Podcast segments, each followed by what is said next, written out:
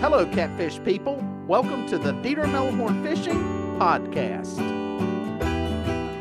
Well, hello, folks. I'm Dieter Melhorn. Welcome to uh, the Dieter Melhorn Fishing Podcast. I hope you're having a wonderful day. Whatever day of the week it is that you're listening to the show, uh, it's a beautiful. What day is it? It's Wednesday. It's Wednesday, and at the time of taping this, this is right before uh, Hurricane Dorian is set to hit the uh, east coast of uh, the United States. It's uh, come up through the Bahamas and absolutely devastated that place. Uh, just catastrophic damage uh, to a lot of the Bahamas. Thoughts and prayers to the people there, the fishermen, especially a big fishing community there and uh, just a lot of tremendous damage that's not going to be quick for them to overcome. It's gonna it's gonna take a while. It's really amazing. I've seen some of the pictures from down there, and it's just it's it's heartbreaking what's been going on. Uh, the storms cruising on up the coast. It pretty much dodged Florida, stayed off the coast, and uh, it's coming up uh, the Carolina coast, which is where I'm at not at the coast. I'm inland. Uh, the storm's coming up the coast. Right now, it's looking like it's going to skirt the coast, and uh, not without a whole lot of rain and some wind. But fingers crossed, everything's going to stay offshore, and it'll be a big rain event, some wind, but nothing, uh, nowhere near as bad as what it could have been. So uh, that's what we have going on. We're actually getting a few clouds rolling in today. It's been um, Temperatures have been moderate here. Uh, the taping of this, this is first week of September. And uh, temperatures have been moderate. Uh, humidity's been low. It's been pretty nice. Uh, I've been out fishing a few times at night. It's been very comfortable getting up in the morning to go fish.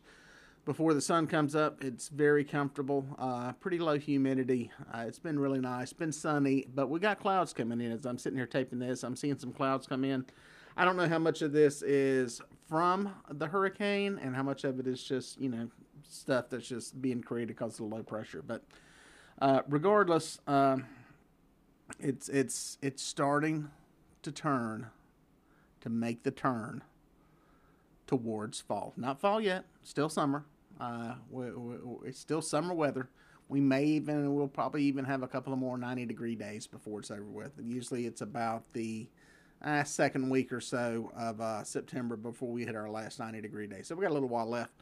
But uh, it, it's the trees along the water. I always tell people that you can tell the trees along water creeks. They are the first ones that start to get that shift. The green starts to shift from everything being the same color of green. It starts to shift. You start getting lighter and dark. That started. I noticed that on the water today when I was out fishing. Um, it's it's it's it won't be long. It won't be long. So uh, the other thing that happened this past weekend was Labor Day, and with Labor Day comes the uh, weekend warrior end of summer, as I call it. It's the uh, time when a lot of the people, seriously, and I, am not kidding here, folks. Uh, a lot of people put their boats into storage. They're done for another year. They're done until Memorial Day of next year. So uh, I was at the boat ramp this morning, and I was the only. Not to be like there was one other truck there. There was one other truck in a handicap spot, and I was the only one there. Even the fishermen are kind of uh, laid back right now. There's not there's not a lot of intensity going on, at least here in freshwater. So uh, it's not the best fishing. So it's probably a good time to take a little break from it. But I'm hardcore. I'm going to fish when I can. I've got some time to fish, so I'm getting out there, and I've also got some time to uh, tape a couple of podcasts. I took a week off, uh, was out of town. I was in Canada doing some work, traveling, and uh, not able to put anything together. So uh, I apologize for that to any of y'all that have uh, kind of seen a gap there of about a week. I was going to try to do two a week. I'm still going to try to. I just don't know how feasible it's going to be and how much decent content there is to have. So we'll see what happens on that. I'm going to stick with one, trying for two. That's kind of the plan, and two videos a week. Uh, this will probably be a lot easier to do come November, December, January. My work slows down a bunch then, and there'll probably be more stuff going on. But uh, we'll see. We'll see what's going on and uh, see how it's going. So far it's been pretty fun. I've got a good feedback. I uh, got a lot of uh, good information from people. So anytime you want to give me any feedback, unlike YouTube or Facebook, there's not really a direct place to put any comments because you listen to this podcast on a bunch of different uh, platforms. And uh, the easiest thing to do is go to my fishing website, DieterMelhornFishing.com, and uh, you can email me there. Uh, that's that's the easiest way to do it. You can also hit me up on Facebook. I've got a fishing page on there, Dieter Melhorn Fishing uh, on Facebook, and you can hit me up there, send me a message, and um, uh, pretty good about getting back to people. Some of the stuff on Facebook with the messages kind of gets buried, and I don't always get notified, and then I find them two weeks later, and uh, so the easiest way is going through my website, Dieter Melhorn Fishing. That's definitely the best place to uh, get a hold of me. So.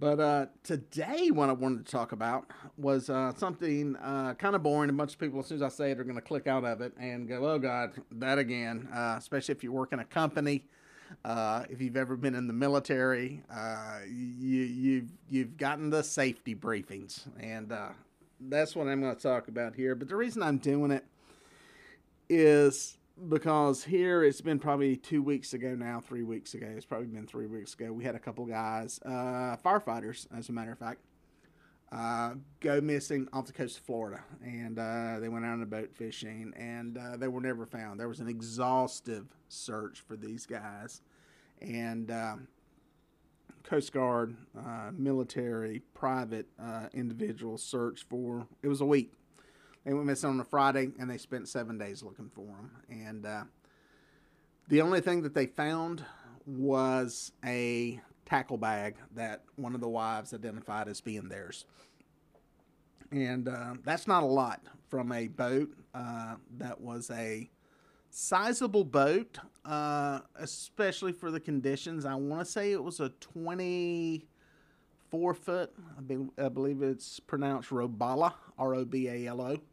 Uh, well built, well built boat, fiberglass, nice high sides on it. Um, so, and from what I've heard, talking to people that were down there at the time, the weather was good, normal, you know, typical summer calm weather. Obviously, you can have a thunderstorm boil up anywhere, and it can get snotty pretty quick. But overall, the weather was good. No storms, nothing offshore. Uh, nothing crazy going on, no big swells. Uh, just really very good, manageable weather for that boat. Um, now, obviously, there's not a lot of details, accurate details, and all this, because most of this is just stuff that's been reported via Facebook and the media, and the media gets it wrong half the time, and uh, Facebook gets it wrong the other half. So it's kind of hard to keep up with this, but from what we can tell is uh, they went out in a boat that I believe may have been inherited or left from someone, um, and they were going to sell it or something. Anyway, there was a story that they were going out to try the boat out, go fishing, but also try the boat out. The wife had said, I seen some interviews with her, that they had had issues with the boat before, and they had been towed in before. Uh, so it was uh, not exactly uh, well, I ain't gonna say it wasn't dependable because we've all had boat issues, but there had been issues. Uh, single engine boat, so uh, not something you would want to run an extremely long way offshore. And anyway, something happened. Bottom line, um, they don't know what. There was no distress call. Uh, nobody's seen the boat. I think the only proof that they even left from there was some surveillance footage from the uh, marina dock where they went out of and that was it. Uh, there was apparently a, a, conversation that they were going to one of the reefs there to fish, but other than that, uh, there was just a lot of stuff that was done wrong or not done right, I should say. Uh, not necessarily that they did it incorrectly, they just didn't do it the right way, and that's kind of what I want to talk about. I know a lot of you guys are freshwater fishermen, and um, so some of this stuff is not as big a deal, but some of it does play a big part too in being safe on uh, even on freshwater, especially if you're fishing big freshwater. And uh, I always take a lot of interest in these stories um, because I get very I dig into them a lot, and I like to find out what I can find out. I've looked at Coast Guard after action reports just to see what happened on different types of you know boating accidents like this, and the Reason I do it is because I don't want to do the same thing. I don't want to make the same mistakes. And um, sometimes looking back at these things with great detail uh, can actually keep you alive, and it can keep other people alive. So that's kind of what I was going to talk about. Was just some stuff to keep in mind uh, and to do on your boat. Freshwater or saltwater. Saltwater, it's magnified greatly uh, just because of proximity to land and uh, current and uh, weather. It's magnified, but some of this stuff plays a part in freshwater too. And uh, I know there was a story a while back that was on Catfish Weekly, and uh, there were some guys who had a boating accident in the winter uh, in an area that was fairly remote, and ended up having to get to shore and were basically left in the middle of nowhere. And it sounds like, oh well, that's not that big of a deal. You're on land at least, and to a certain extent, that's true. Uh, as long as you're not wet, it's not frigid cold, and nobody's injured. Um, but the one thing about that storage has made me think was, man, there's some stuff that could have been done there that would have helped them. And I'm thinking of stuff that would help you freshwater or saltwater. And one of the things that comes to mind is an EPIRB. And uh, it's basically an emergency locator beacon uh, that transmits a signal to a satellite.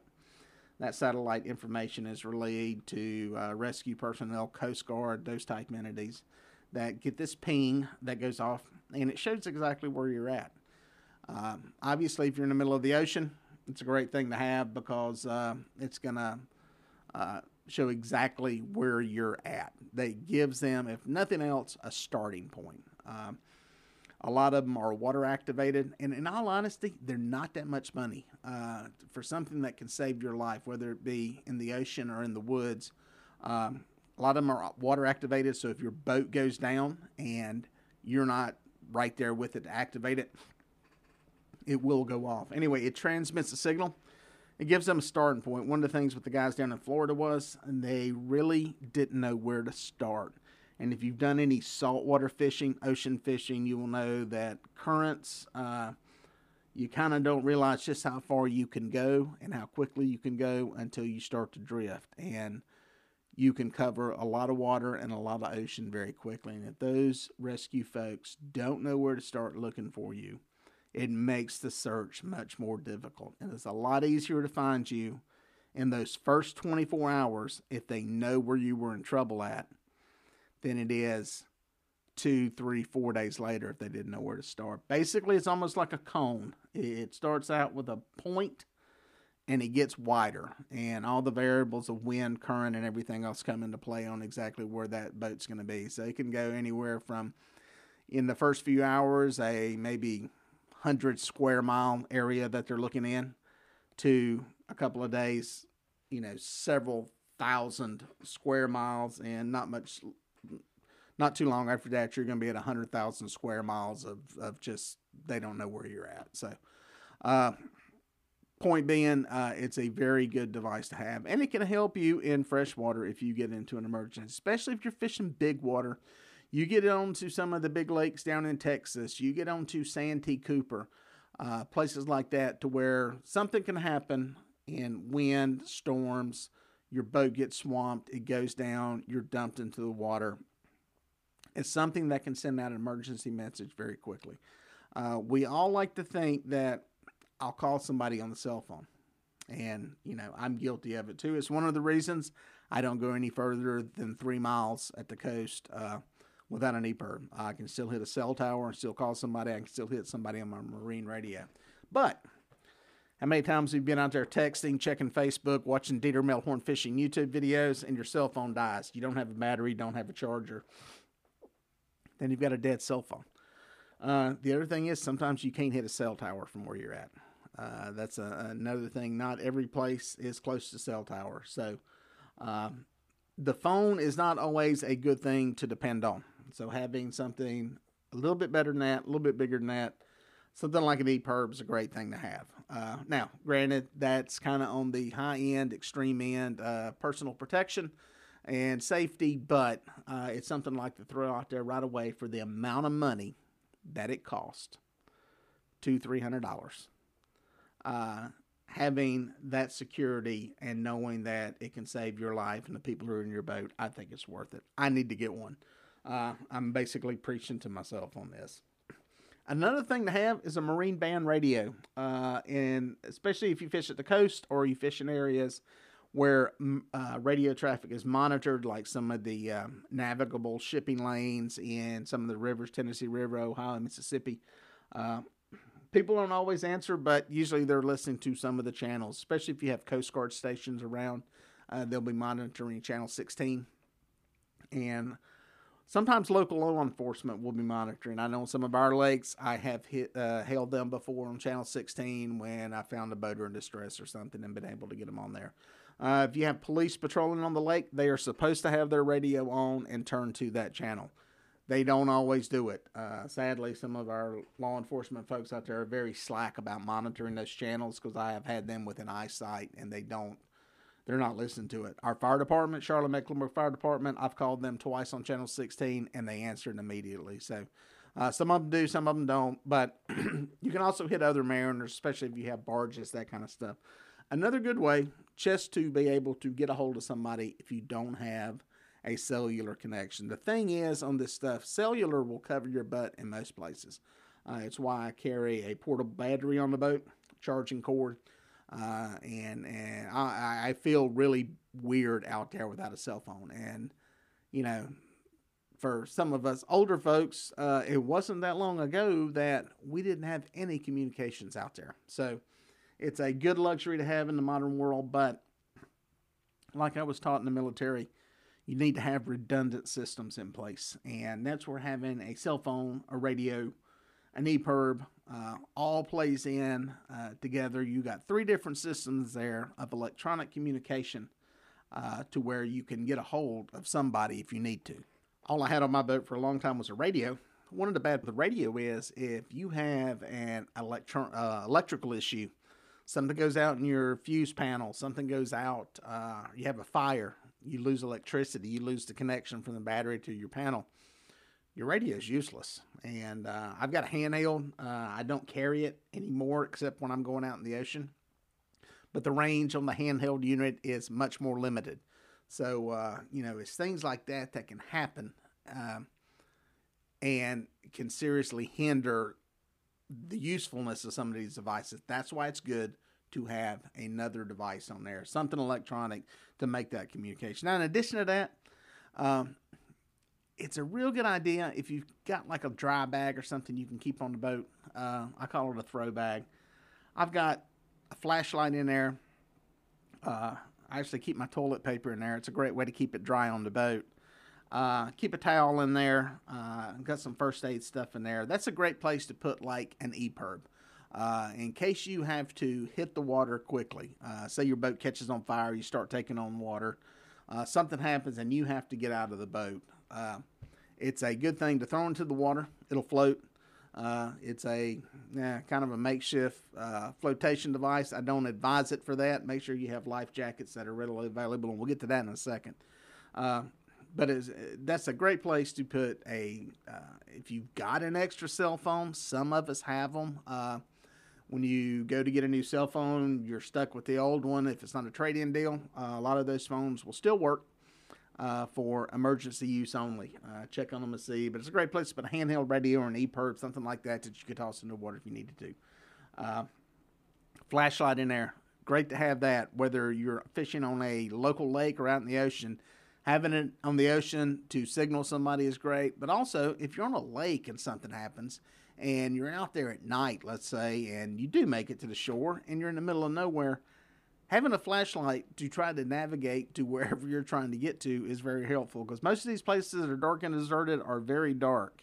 Very dark at night, and having a flashlight is a great way to help you get around and move around safely. Now, most of us know the obvious things life jackets, throwable cushion, uh, a uh, fire extinguisher. Uh, one tip on the fire extinguisher my suggestion is don't put it near the motor uh, or the fuel tank. Uh, typically, that's where the fires are going to happen. And there is nothing worse than having a fire extinguisher sitting right where the flames are. So uh, I keep mine at the opposite end of the boat from where the um, uh, fire or from where the uh, motor is. Uh, that is the most likely place for a fire to occur on a boat. So it's better to have it at the opposite end. It's also the same end that I keep my life jackets uh, and my throwable cushion at. Uh, keep a variety of life jackets, different sizes, more than I need. And the thing on the throwable cushion, if you can do this and have room for it, put a rope on it. Uh, that cushion is designed to throw to somebody in the water. Uh, somebody maybe from another boat falls overboard, you happen to see them. You're able to throw them a flotation device uh, that they can cling onto until you can get to them and rescue them. The reason for the rope is if you throw that thing and say the wind grabs it or they can't swim to it, you can pull it back, retoss it a lot quicker than you can digging it out of the water. So having a rope uh, tied to that, a very, very uh, smart move. And also it's a good way that if they do grab hold of it, that you can actually pull them back to your boat to help with a uh, rescue and getting them out. Another thing that I suggest you do, especially if you're going offshore, going to be out for an extended period of time, is I started doing this a few years ago. Uh, instead of putting ice in your coolers, put frozen water bottles in there or water jugs.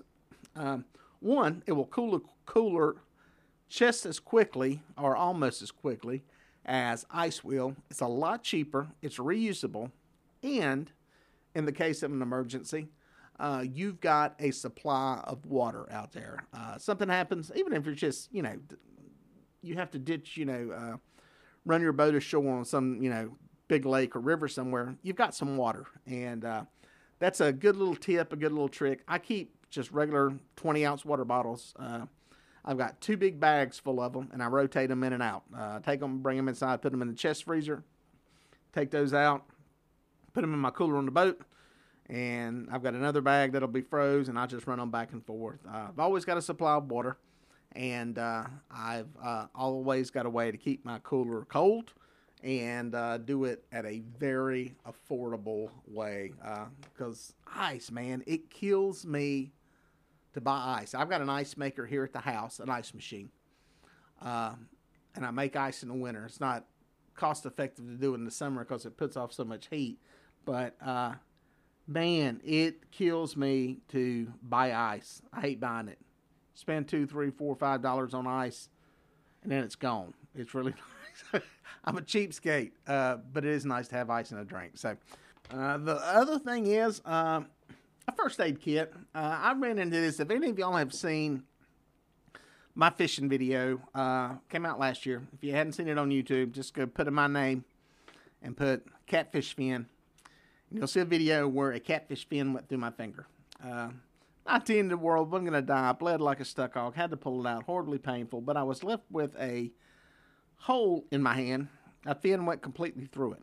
And uh, I didn't have anything on the boat to uh, clean the wound with. In my old age, I've come to realize that cleaning these things will really help you avoid any type of infection and bad crap going on later. I used to be real bad not to do it. Now I do it more and more. Um, luckily, I had a buddy that lived nearby his boat was in the water. He was wasn't home. Told me where to go get the stuff. Trent, thank you if you happen to listen. Uh, but uh, had some hydrogen peroxide on there, some alcohol, some bandages. Was able to get over there, wash it out, kill all the bacteria. And uh, by the time I got back, went to the doctor to get a tetanus shot. Doctor looked at it and said it looks wonderful, looks great. There's no need to do anything else. So uh, that's another thing. A little basic first aid kit. Uh, some, you know, just some band aids, something for a headache. Um, you know, some aspirin. Aspirin's always a good thing to have around, especially if you should encounter somebody who's having some type of uh, heart issue. Um, and then some hydrogen peroxide, alcohol, neosporin, something like that, just in case you get that hook in you, get that catfish fin in you, something just to help, uh, you know, uh, avoid any kind of infection, some type of antiseptic cream or something like that. Always a good thing to have. Uh, I know this stuff is kind of boring. It's not good fishing stuff, but for somebody they're going to go, you know what, I need to do that. And they're going to take some of this information, do something with it, and uh, it's going to help them. And that's the whole point of doing this and going over it. Those guys that we lost down there in Florida, I uh, thought about them a lot. And uh, I just, uh, since then, been thinking, man, this would be a good podcast just to talk about some stuff that we all know, but sometimes we forget about, we get complacent about, and uh, just sometimes you need a reminder of it. So, uh, hopefully, you got some good information out of this. Kind of a short one today, but that's okay. I'm trying to do more of these. I'm trying to do more versus long. So, uh, hopefully, you enjoy these. We'll try to get some more cranked up here. I've got a couple more coming up on some uh, just some fishing conditions going on this fall. So, uh, stay tuned. Hope you enjoyed the podcast, and uh, we'll catch you on the water.